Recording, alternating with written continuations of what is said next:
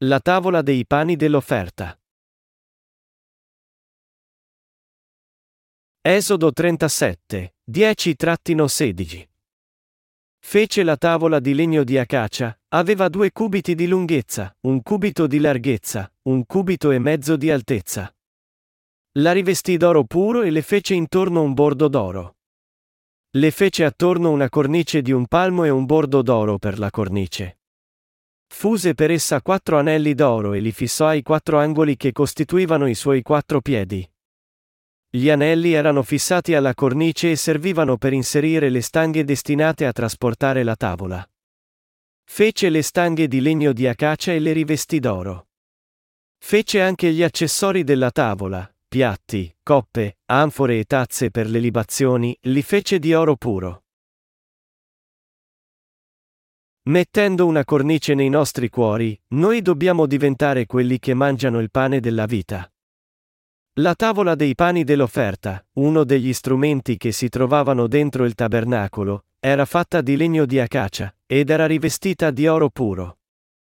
Misurava due cubiti, 90 centimetri, tre piedi, di lunghezza, un cubito e mezzo, 67,5 centimetri, 2,2 piedi, di altezza, e un cubito, 45 centimetri, 1,5 piedi, e di larghezza.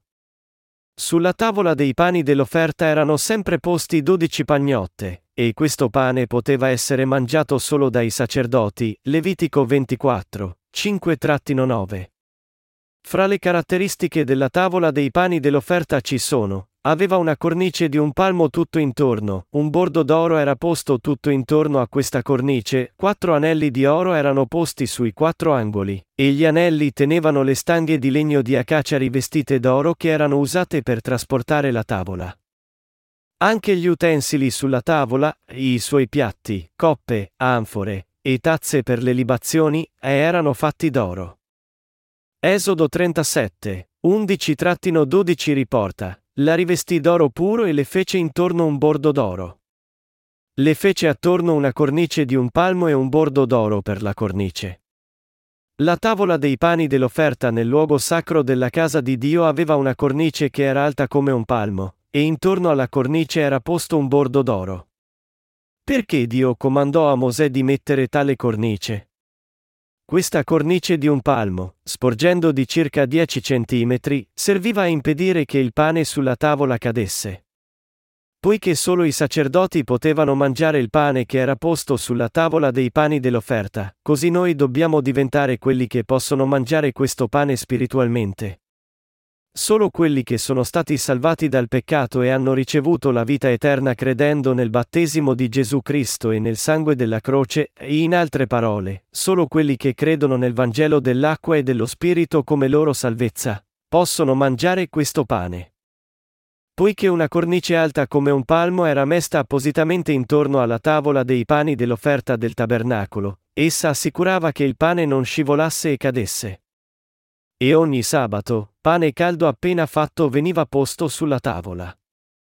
Noi dobbiamo prestare particolare attenzione al fatto che era messa una cornice di un palmo intorno alla tavola dei pani dell'offerta, e che la cornice era avvolta tutto intorno con un bordo d'oro.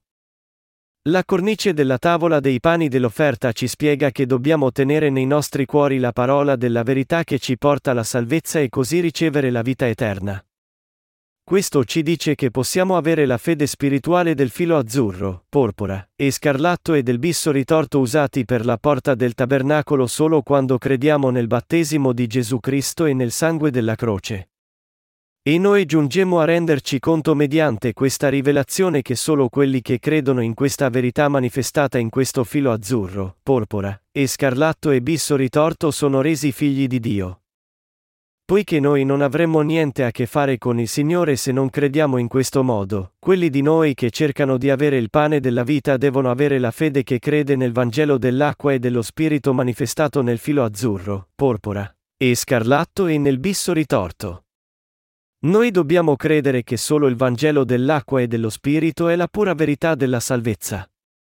Dio ci sta dicendo, in breve, di sollevare la cornice della fede nei nostri cuori in modo che la parola della salvezza non scivoli via da noi. Questo Vangelo dell'acqua e dello Spirito ci è stato tramandato dall'epoca della Chiesa primitiva. Da quest'epoca della Chiesa primitiva a oggi, Dio ha mondato i peccati di quelli che credono in questo Vangelo. Noi possiamo vedere ora come prima, Dio salva le anime di quelli che credono nella verità di questo Vangelo dell'acqua e dello Spirito. Noi siamo stati salvati credendo nella verità manifestata nella porta del tabernacolo, e Dio ci ha consentito di vivere spiritualmente sollevando una cornice nei nostri cuori.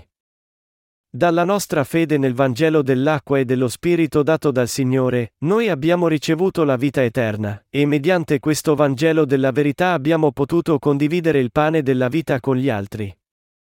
E siamo anche giunti a servire le giuste opere di Dio. Anche quando crediamo nel Vangelo dell'acqua e dello Spirito, se non riusciamo a tenerci saldi alla verità di questo Vangelo col passare del tempo e la perdiamo, allora questo significherà nient'altro che la perdita della nostra stessa vita.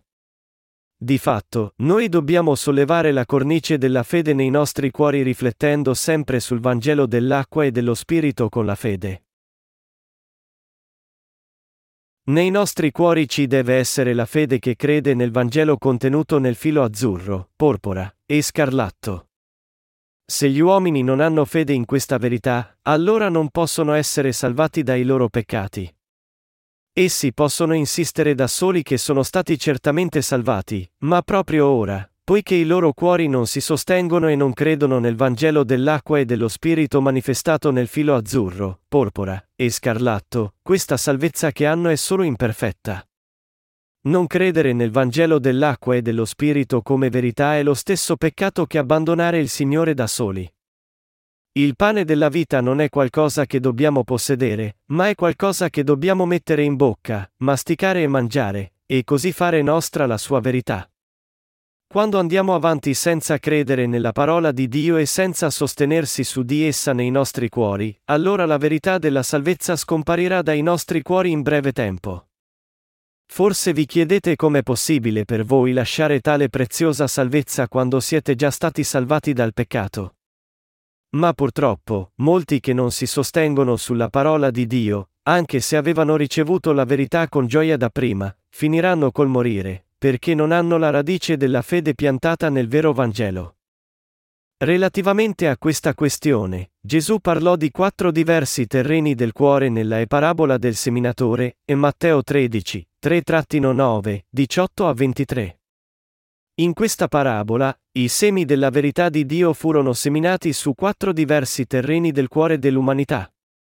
Il primo terreno era al lato della strada, il secondo era un luogo sassoso, il terzo era spinoso, e il quarto era quello buono.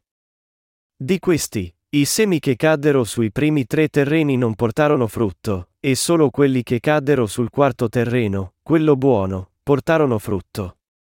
Questo significa che molti possono perdere la loro salvezza a metà strada anche se hanno sentito una volta e accettato il Vangelo dell'acqua e dello Spirito, il vero Vangelo della salvezza.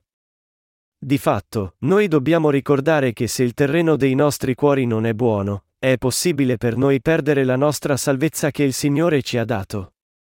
Se nei nostri cuori noi crediamo nella salvezza che è venuta del filo azzurro, porpora e scarlatto, allora il terreno dei nostri cuori può essere buono. Ma a volte vediamo che alcuni perdono la loro salvezza per la loro incapacità di difendere la loro fede perché non hanno la fede nella parola di Dio profondamente radicata. Ecco perché noi dobbiamo stare nella Chiesa di Dio, avere il pane della vita ogni giorno, e crescere nella fede.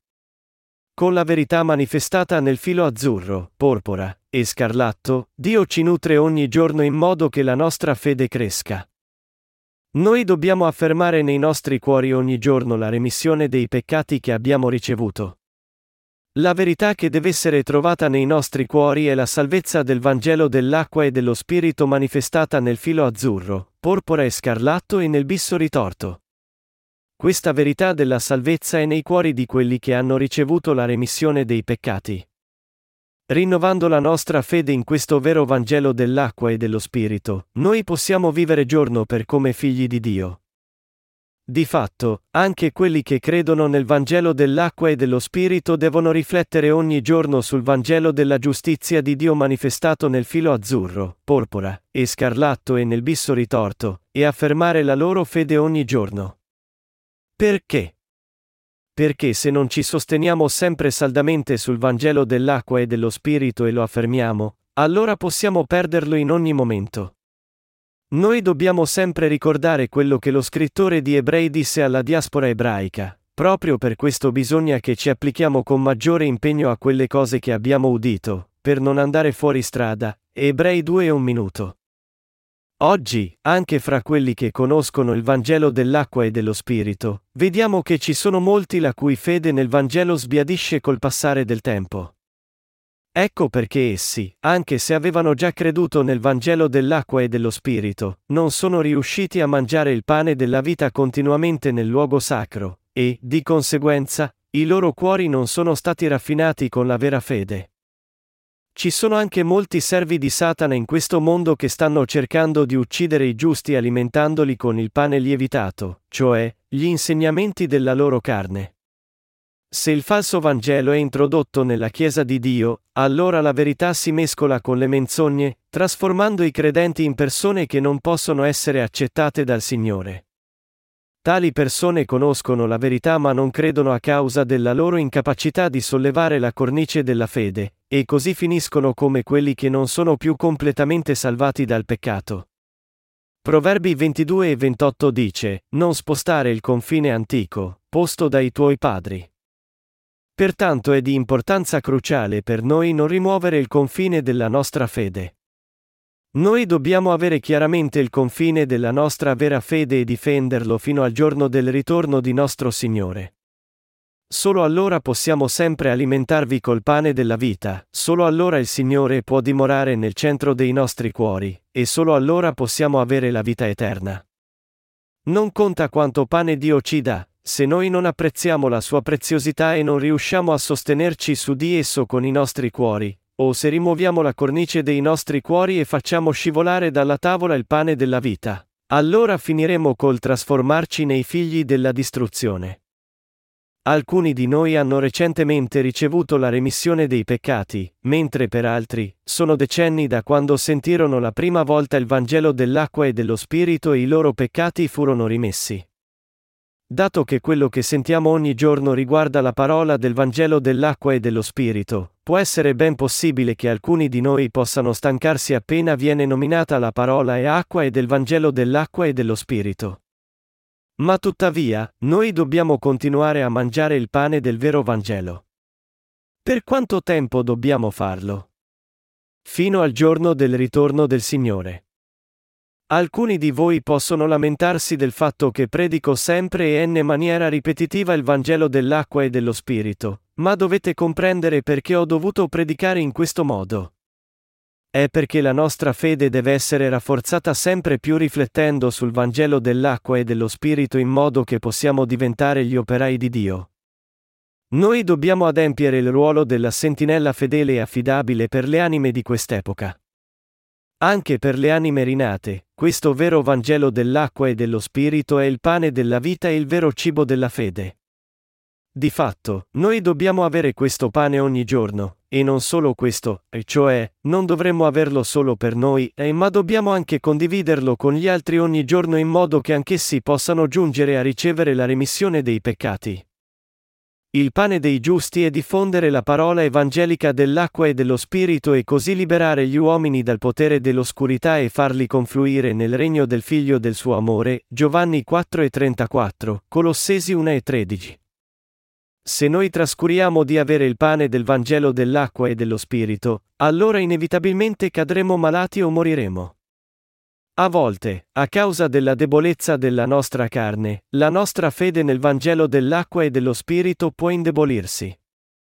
Ma se ci sosteniamo al Vangelo dell'acqua e dello Spirito nei tempi dei guai, allora esso può davvero trasformarsi in una finestra di opportunità per le nostre anime perché diventino ancora più forti. Quando ascoltiamo e riflettiamo su questo Vangelo della verità, più lo ascoltiamo, più le nostre anime sono rinforzate, più forte diventa la nostra fede, e una più rinnovata forza vediamo sorgere nei nostri cuori. Noi dobbiamo sentire il Vangelo dell'acqua e dello Spirito ogni giorno, e affermare e affinare la nostra fede in questo Vangelo.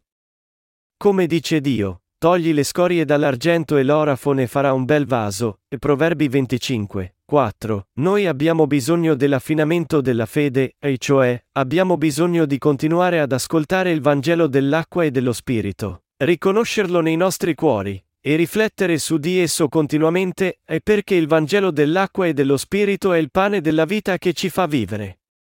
Come dice Gesù nel Padre nostro, dacci oggi il nostro pane quotidiano, nostro Signore ci ha davvero dato la parola del Vangelo dell'acqua e dello Spirito.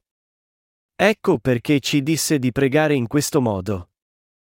Quando si tratta delle salvezza della remissione dei peccati che Dio ci ha dato, noi dobbiamo rendere chiaro come la nostra fede era prima che fossimo salvati dal peccato. Prima di conoscere questa verità, non ero stato salvato dal peccato. Noi dobbiamo ammettere chiaramente che in quel tempo, anche se credevamo in Gesù, non eravamo stati salvati dal peccato. Io non ero stato completamente salvato dal peccato in quel tempo, ma continuando a sentire questo Vangelo dell'acqua e dello Spirito, giunsi a credere in esso nel mio cuore col tempo.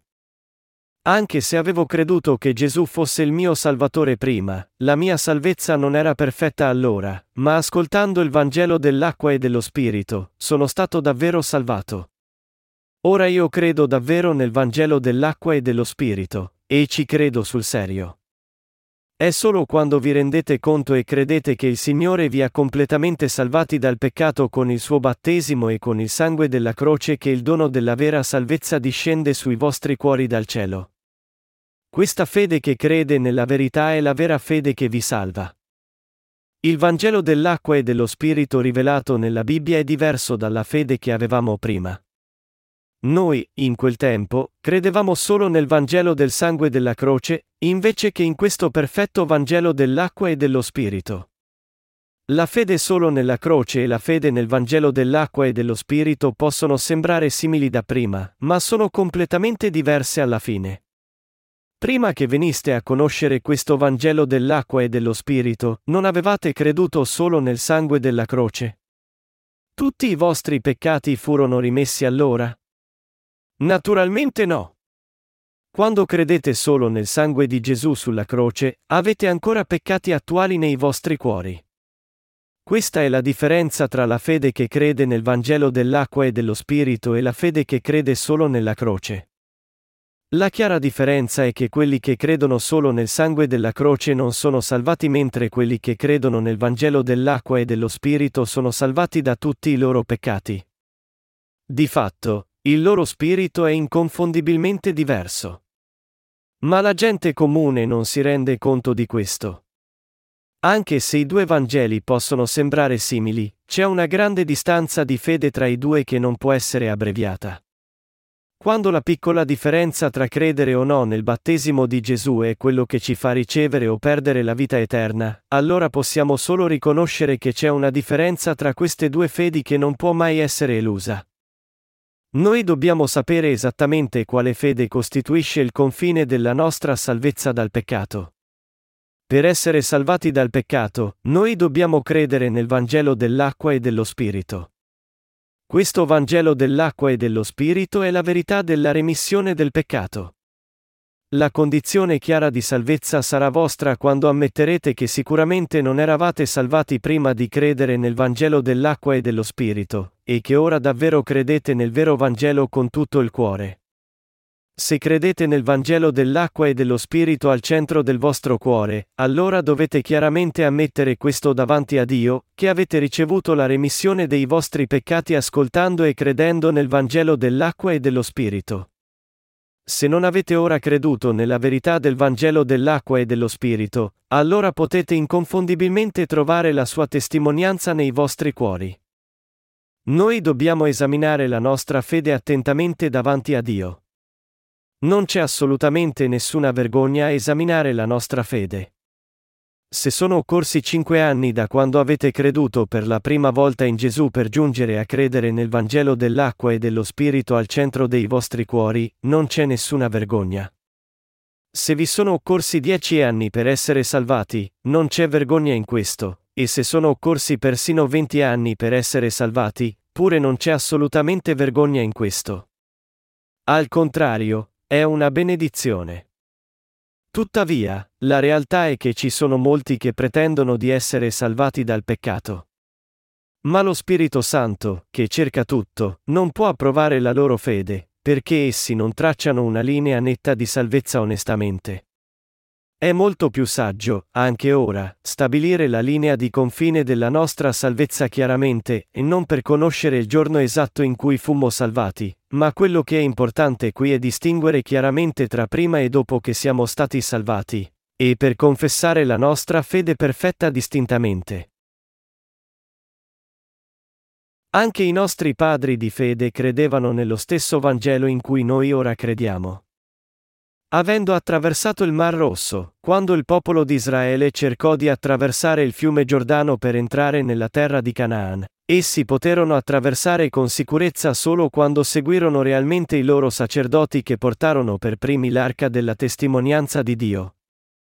Se solo pensiamo a noi stessi, Oh, dunque è così che posso attraversare il fiume Giordano e non facciamo realmente la traversata, allora noi non possiamo entrare nella terra di Canaan, perché rimarremmo ancora sull'altro lato del fiume. Per entrare nella terra di Canaan, noi dobbiamo assolutamente attraversare il Mar Rosso e il fiume Giordano mediante la nostra fede nel Signore. Spiritualmente, il fiume Giordano è il fiume della morte e della resurrezione.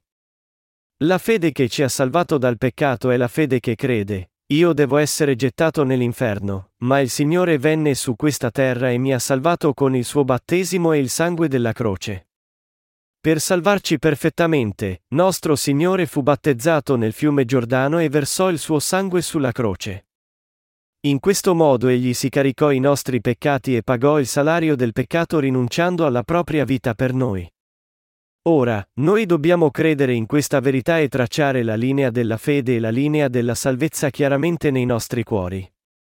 Quando predico la parola di Dio, vedo che ci sono molti nella sua Chiesa che ancora non hanno chiaramente tracciato la linea della salvezza al centro dei loro cuori e pertanto non sono capaci di seguire il Signore. Essi si chiedono come possono tracciare questa linea tra il prima e il dopo della loro salvezza. Essi si giustificano dicendo, c'è mai stato nessuno su questa terra che ha tracciato questa linea? L'Apostolo Paolo lo fece. E Pietro. Nessuno ha mai fatto questo. Ma gli apostoli della fede come Paolo e Pietro tracciarono tutti la linea della salvezza. Nel caso di Paolo, egli la tracciò sulla via di Damasco. Così, egli nominò frequentemente le parole una volta, nei tempi passati, o prima e in contrasto con la parola e ora. Come per Pietro, anch'egli pronunciò le stesse parole sopra, 1 Pietro 2 e 10, 14, 25. Noi vediamo che anch'egli tracciò questa linea quando osserviamo le sue confessioni. Tu sei il Cristo, il figlio del Dio vivente, e Matteo 16 e 16, e, figura, questa, del battesimo, che ora salva voi, esso non è rimozione di sporcizia del corpo, ma invocazione di salvezza rivolta a Dio da parte di una buona coscienza, in virtù della risurrezione di Gesù Cristo, e 1 Pietro 3 e 21. Sia Paolo e Pietro tracciarono chiaramente la linea di fede tra il prima e il dopo la loro salvezza. Così, questa questione se credete o no nel Vangelo dell'acqua e dello Spirito non è problema di qualcun altro, ma è proprio un problema della vostra anima. I servi di Dio nella Bibbia affrontano tutti il problema del peccato. Poiché questo è un problema cruciale per tutti noi, noi stessi dobbiamo risolverlo mediante la fede. Quando noi crediamo nel Vangelo dell'acqua e dello Spirito e così risolviamo il problema del peccato dal centro dei nostri cuori, Dio si compiace molto. Volete compiacere Dio? Allora tutto quello che dovete fare è riconoscere la vostra peccaminosità e risolvere questo problema credendo nel Vangelo dell'acqua e dello Spirito. Se in tutto questo tempo non eravate ancora stati salvati, allora dovete confessare, Dio, non sono stato ancora salvato. Gesù disse, tutto ciò che legherai sulla terra sarà legato nei cieli, e tutto ciò che scioglierai sulla terra sarà sciolto nei cieli. Matteo 16 e 19. Da parte nostra, dobbiamo prima ammettere, Dio mi ha salvato con l'acqua e lo Spirito. Proprio ora, al centro del mio cuore, io credo nella verità del Vangelo dell'acqua e dello Spirito. Non c'è alcun dubbio che il Signore mi ha salvato attraverso il Vangelo dell'acqua e dello Spirito.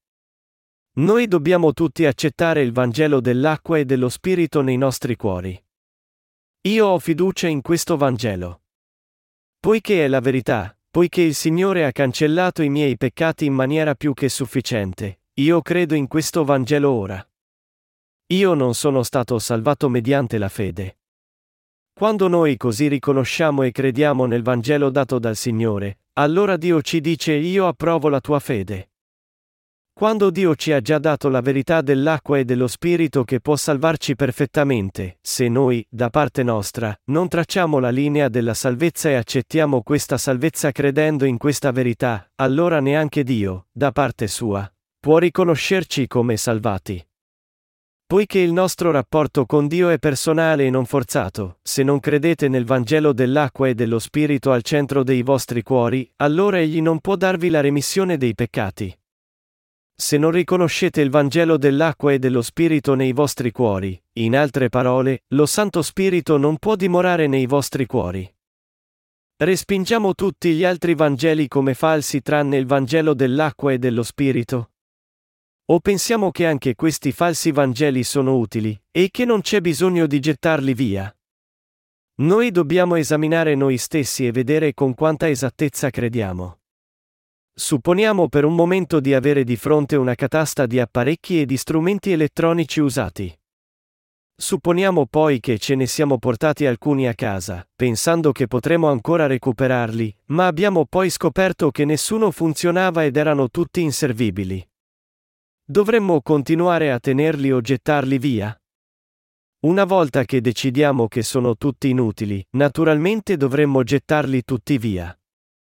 Quando raggiungete la conclusione che qualcosa non vi è più utile e non è per nulla autentica, allora dovete anche sapere come gettarla via con decisione. Se è così che dovremmo agire negli affari terreni, come dovremmo allora agire quando si tratta dei nostri affari spirituali? Noi dobbiamo essere ancora più decisi nel rigettare le menzogne nei nostri affari spirituali. Noi dobbiamo tracciare una chiara linea che distingue la nostra fede nel Vangelo dell'acqua e dello Spirito dalla falsa fede che crede solo nel sangue della croce. Noi dobbiamo riconoscere che la fede solo nel sangue della croce non può mai portarci la salvezza, e dobbiamo gettare via con decisione questa dottrina difettosa. Qual è il Vangelo biblicamente solido? È il Vangelo solo del sangue della croce? O è il Vangelo dell'acqua e dello Spirito? La vostra fede che crede nel Vangelo dell'acqua e dello Spirito e che vi ha salvati dai vostri peccati è ciò che piace a Dio. In breve, ci sono due tipi di cristiani, quelli che conoscono e credono nel Vangelo dell'acqua e dello Spirito, e quelli che non lo fanno. Può sembrare che entrambi conducano una vita simile di fede, ma la verità è che sono completamente diversi. Per caso voi pensate che il Vangelo imperfetto in cui credevate ha ancora qualche utilità? Lo avete ancora mantenuto tutto questo tempo, pensando che potrebbe tornare utile prima o poi? Questa fede è una fede falsa, qualcosa che è venuta fuori dai pensieri creati dall'uomo, e così voi dovete gettare via tutto il vecchio bagaglio del vostro passato. È perché non avete ancora gettato via quelle che sono falsità e bugie che state avendo problemi al centro dei vostri cuori. Io vi consiglio di ricordare la sua parola, osserverete le mie leggi. Non accoppierai bestie di specie differenti, non seminerai il tuo campo con due sorta di seme, ne porterai veste tessuta di due diverse materie, e Levitico 19 e 19. Per entrare nel luogo sacro, dobbiamo farlo solo attraverso la sua porta. Con quale materiale era fatta la porta del tabernacolo? Era intessuta di filo azzurro, porpora, e scarlatto e di bisso ritorto. Quelli che sono rinati d'acqua e di spirito, devono aprire questa porta del tabernacolo ed entrare nel luogo sacro. Sotto i pilastri della porta del tabernacolo, erano porte basi di bronzo. Queste basi di bronzo ci fanno riconoscere che il Vangelo dell'acqua e dello Spirito è la verità della salvezza. Esse ci insegnano che anche se non avevamo altra scelta che essere condannati da Dio e morire per i nostri peccati, ricevendo la benedizione della rinascita d'acqua attraverso il Vangelo dell'acqua e dello Spirito, noi siamo diventati il popolo di Dio. Noi possiamo entrare nel tabernacolo solo quando gettiamo via l'erronea nozione che, dei colori dei quattro fili usati per la sua porta, possiamo essere salvati credendo solo nel ministero di Gesù manifestato nel filo scarlatto. Se non gettiamo via i nostri pensieri e la fede centrati su noi stessi, non possiamo mai credere nella salvezza manifestata nel filo azzurro, porpora e scarlatto. Noi dobbiamo riconoscere che la verità manifestata nel filo azzurro, porpora e scarlatto e nel bisso ritorto è il Vangelo dell'acqua e dello Spirito, e dobbiamo riconoscere la fallacia dei nostri pensieri centrati su noi stessi quando credevamo solo nel sangue della croce. Se Dio vuole, allora vi condurrà alla verità del Vangelo dell'acqua e dello Spirito. Solo a quelli che credono in questa verità del Vangelo dell'acqua e dello Spirito possono essere rimessi tutti i peccati e possono ricevere la vita eterna. Solo allora possiamo aprire la porta della salvezza credendo in questa verità al centro dei nostri cuori ed entrare nel luogo sacro. Se non riuscite a distinguere la fallacia della nostra vecchia fede che avevate prima di giungere a conoscere il Vangelo dell'acqua e dello Spirito, allora soffrirete la punizione per il peccato, perché non potrete essere salvati. Se questo succede, non potete neanche entrare nel luogo sacro e avere il pane della vita. Solo quando entrate nel luogo sacro credendo nel Vangelo dell'acqua e dello Spirito potete avere il pane fumante della vita. Voi dovete rendervi che il Signore vi ha resi figli di Dio mondando i vostri peccati con il suo battesimo, il filo azzurro, e portando la condanna dei vostri peccati con il sangue della croce, il filo scarlatto. E dovete chiaramente rendervi conto e credere che il Vangelo dell'acqua e dello Spirito è la verità che è assolutamente necessaria per voi. Voi potete venire nella Chiesa di Dio e condividere il pane della vita con i giusti solo quando sapete che Dio è colui che chi vi ha dato il Vangelo dell'acqua e dello Spirito, e solo quando credere in questo Vangelo. La carne del Signore è il pane della vita e della remissione dei peccati. Rivolgiamoci a Giovanni 6, 49-53. I vostri padri hanno mangiato la manna nel deserto e sono morti, questo è il pane che discende dal cielo, perché chi ne mangia non muoia. Io sono il pane vivo, disceso dal cielo. Se uno mangia di questo pane vivrà in eterno e il pane che io darò è la mia carne per la vita del mondo. Allora i giudei si misero a discutere tra di loro, come può costui darci la sua carne da mangiare? Gesù disse, In verità, in verità vi dico, se non mangiate la carne del figlio dell'uomo e non bevete il suo sangue, non avrete in voi la vita. Gesù disse che quelli che mangiano la sua carne e bevono il suo sangue hanno la vita eterna. Questo passaggio significa che tutti noi dobbiamo mangiare la carne di Gesù e bere il suo sangue. Come, allora, possiamo mangiare la carne di Gesù e bere il suo sangue? È credendo nel Vangelo dell'acqua e dello Spirito che noi possiamo mangiare la carne di Gesù e bere il suo sangue. Credendo che Gesù si caricò tutti i nostri peccati con il suo battesimo, noi possiamo mangiare la sua carne, e credendo che Gesù si accollò i nostri peccati e fu condannato sulla croce per loro, noi possiamo bere il suo sangue. Noi dobbiamo anche credere che attraverso le opere della salvezza manifestate nel filo azzurro, porpora e scarlatto e nel bisso ritorto, Gesù ha cancellato i nostri peccati e ci ha reso figli di Dio. Indipendentemente da come potevate credere prima di credere nel Vangelo dell'acqua e dello Spirito, voi dovete riconoscere che questa vostra vecchia fede era sbagliata. E dovete ora sollevare la cornice della fede avendo la carne e il sangue di Gesù e mangiare il pane della parola. Giovanni 6,53 afferma, In verità, in verità vi dico, se non mangiate la carne del figlio dell'uomo e non bevete il suo sangue, non avrete in voi la vita. Anche ora, alcuni usano questo passaggio per argomentare la dottrina di transustanziazione.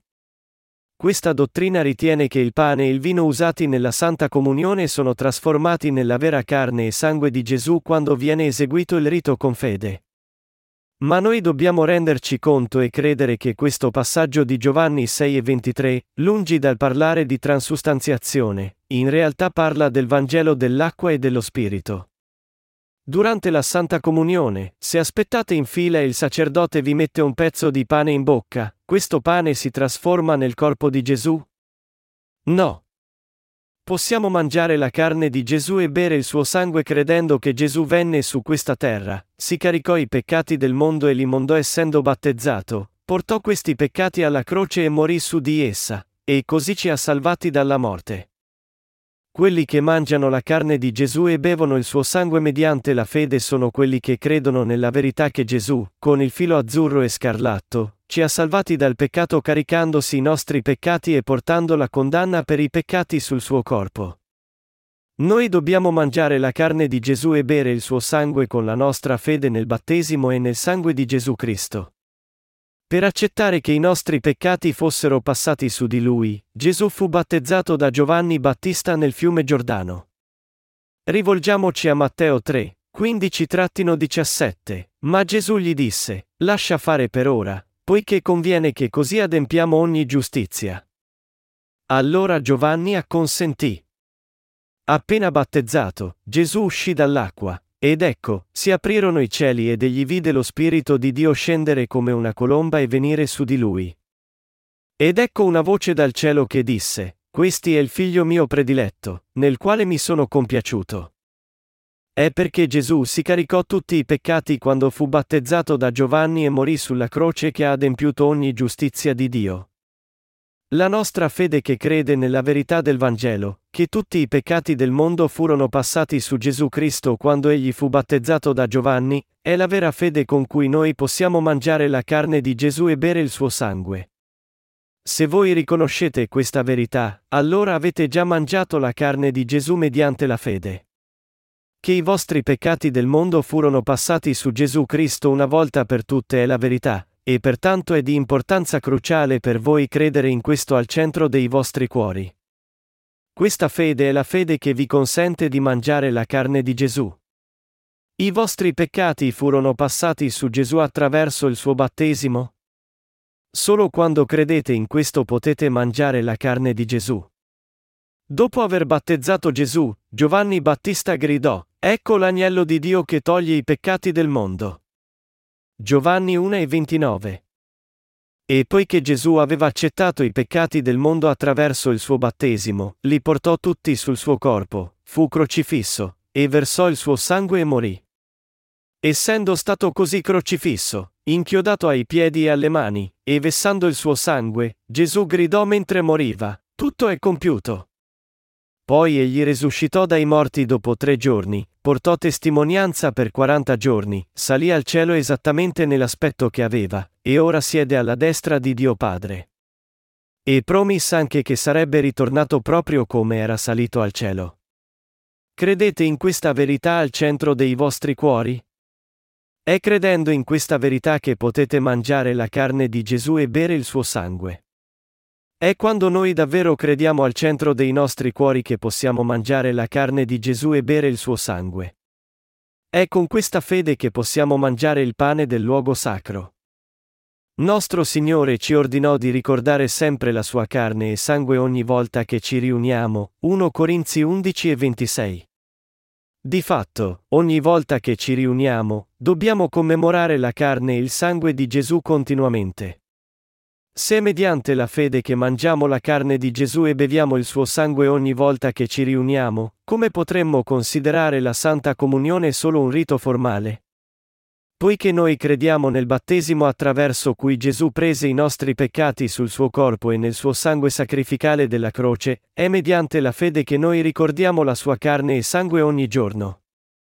È perché noi crediamo nella verità dell'acqua e dello Spirito, che ogni giorno mangiamo la carne di Gesù e beviamo il suo sangue. Come disse Gesù, chi mangia la mia carne e beve il mio sangue ha la vita eterna, e Giovanni 6,54, egli resusciterà quelli che mangiano la sua carne e bevono il suo sangue l'ultimo giorno. Noi dobbiamo ammettere che se la nostra fede non ci consente di mangiare la carne di Gesù e bere il suo sangue, allora è una fede difettosa. Nostro Signore disse, Chi mangia la mia carne e beve il mio sangue ha la vita eterna e io lo risusciterò nell'ultimo giorno. Perché la mia carne è vero cibo e il mio sangue vera bevanda. Chi mangia la mia carne e beve il mio sangue dimora in me e io in lui. Come il Padre, che ha la vita, ha mandato me e io vivo per il Padre, così anche colui che mangia di me vivrà per me, e Giovanni 6, 54-57. Quelli che mangiano la carne del Signore e bevono il suo sangue mediante la fede vivranno per lui. D'altronde, quelli che non mangiano la carne del Signore e non bevono il suo sangue moriranno, perché non avevano creduto. Ma non è difficile per noi mangiare la carne di Gesù e bere il suo sangue mediante la fede. Supponiamo per un momento qui che ci sia un esame di salvezza che noi dobbiamo sostenere per entrare nel regno di Dio. Una delle domande è, qual è la fede che vi consente di mangiare la carne di Gesù e bere il suo sangue? Come dovremmo rispondere a questa domanda? Quando sia la carne che il sangue di Gesù costituiscono la verità, potremmo dire che abbiamo mangiato la sua carne quando in realtà abbiamo solo bevuto il suo sangue. Noi dobbiamo scrivere sia il battesimo che la croce di Gesù come nostra risposta. Noi possiamo entrare nel regno del cielo solo quando mangiamo la carne di Gesù e beviamo il suo sangue. Anche se avevamo creduto in maniera errata e avevamo frainteso, se noi trasformiamo i nostri cuori, mangiamo la carne di Gesù e beviamo il suo sangue, allora possiamo superare la prova. Se crediamo nella carne e nel sangue di Gesù proprio ora, in questo preciso momento, possiamo superare l'esame con sufficienza. Le persone guardano l'aspetto esteriore, ma Dio guarda al centro del cuore, e così quando noi crediamo sia nel battesimo di Gesù che nel sangue della croce, allora stiamo mangiando la carne di Gesù e bevendo il suo sangue. Dio guarda il centro dei nostri cuori per vedere se davvero abbiamo la fede nella carne e nel sangue di Gesù nei nostri cuori. Pertanto, se noi non crediamo nella carne e nel sangue di Gesù al centro dei nostri cuori, allora non siamo stati salvati dal peccato. Non importa come avete creduto prima, se ora avete la fede che crede sia nella carne che nel sangue di Gesù, allora potete entrare nel regno del cielo. Molti religionisti di questo mondo dibattono senza fine sulla veracità della dottrina della transustanziazione. Quello che davvero ci serve in realtà è la fede che ci consente di mangiare la carne di Gesù e bere il suo sangue. Ma questo è possibile solo quando noi crediamo nel Vangelo dell'acqua e dello Spirito nei nostri cuori. Credere in Gesù al centro dei nostri cuori attraverso il Vangelo dell'acqua e dello Spirito è mangiare il vero pane e bere la vera bevanda. Noi dobbiamo credere nel battesimo e nel sangue di Gesù come nostra remissione dei peccati. Nostro Signore disse, Il mio sangue è vera bevanda, e Giovanni 6,55. Nostro Signore portò la condanna dei peccati sulla croce.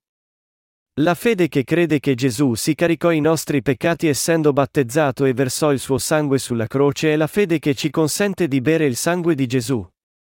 Attraverso il battesimo che ricevette da Giovanni, Gesù prese tutti i nostri peccati, compresi quelli dei vostri figli, dei vostri genitori, e tutti i nostri, e versando il suo sangue sulla croce portò la condanna per tutti questi peccati. Con il suo battesimo e sangue, Gesù ha risolto tutti i nostri problemi di peccato assolutamente per tutti in questo mondo intero. Credere che Gesù in tal modo si caricò i nostri peccati con il suo battesimo e fu condannato per i nostri peccati con il suo sangue della croce e bere il sangue di Gesù mediante la fede. Nel mondo odierno, ci sono molti che dicono di credere nel Vangelo dell'acqua e dello Spirito solo a parole. Ma non credere completamente nella carne e nel sangue di Gesù. Chi non ha la fede completa che crede nella carne e nel sangue di Gesù non può avere i peccati rimessi. Voi potete aver creduto prima che il sangue della croce fu l'unica verità, ma ora che avete trovato la pura verità, dovete avere la fede che crede chiaramente nella carne e nel sangue di Gesù. Solo allora Dio vi riconoscerà come salvati. Ma se, d'altro lato, voi non tacciate la chiara linea di salvezza su questa questione, e cioè, sulla remissione dei peccati ricevuta dalla fede che crede nella carne e nel sangue di Gesù al centro del cuore, e allora voi non potete avere la vostra fede approvata da Dio. Nostro Signore disse, Chi mangia la mia carne e beve il mio sangue dimora in me e io in lui, Giovanni 6,56. Ma se non mangiamo la carne di Gesù e beviamo il suo sangue mediante la fede, non possiamo entrare in presenza di Dio e chi non ha questa fede completa che crede nella carne e nel sangue di Gesù non può dimorare nel Signore. È mia sincera speranza che nessuno fra i santi, gli operai e i servi di Dio nella nostra Chiesa cada tragicamente lontano da questa fede che crede nella carne e nel sangue di Gesù. Quando Sodoma e Gomorra furono distrutte dal fuoco, i generi di Lot considerarono la parola di vita di Dio che Lot disse loro solo come uno scherzo. Per quelli che non prendono sul serio la parola di Dio, il giudizio di Dio sarà emesso proprio come è scritto. I non credenti saranno condannati per il loro peccato di miscredenza. Essi saranno distrutti per i loro peccati. Non è una questione che può essere elusa con una risatina. Il Vangelo dell'acqua e dello Spirito si riferisce alla fede nella carne e nel sangue di Gesù. È credendo in questa verità che ci sono stati rimessi i nostri peccati e abbiamo ricevuto la vita eterna. Poiché la fede della carne e del sangue di Gesù in cui crediamo è il vero Vangelo e la pura verità, noi dobbiamo osservare questa fede nei nostri cuori. Sollevando prima la cornice della fede in alto nei nostri cuori, noi dobbiamo sostenerci saldamente tutti alla parola di Dio e non farla mai scivolare via da noi. Credendo nei nostri cuori, noi dobbiamo accettare la verità che Dio ha cancellato tutte le iniquità dei peccatori con la carne e il sangue di Gesù. Io spero e prego che tutti voi crediate nel Vangelo dell'acqua e dello Spirito adempiuto dal Signore, mangiate il pane di salvezza che vi salva dai vostri peccati, e così riceviate la vita eterna.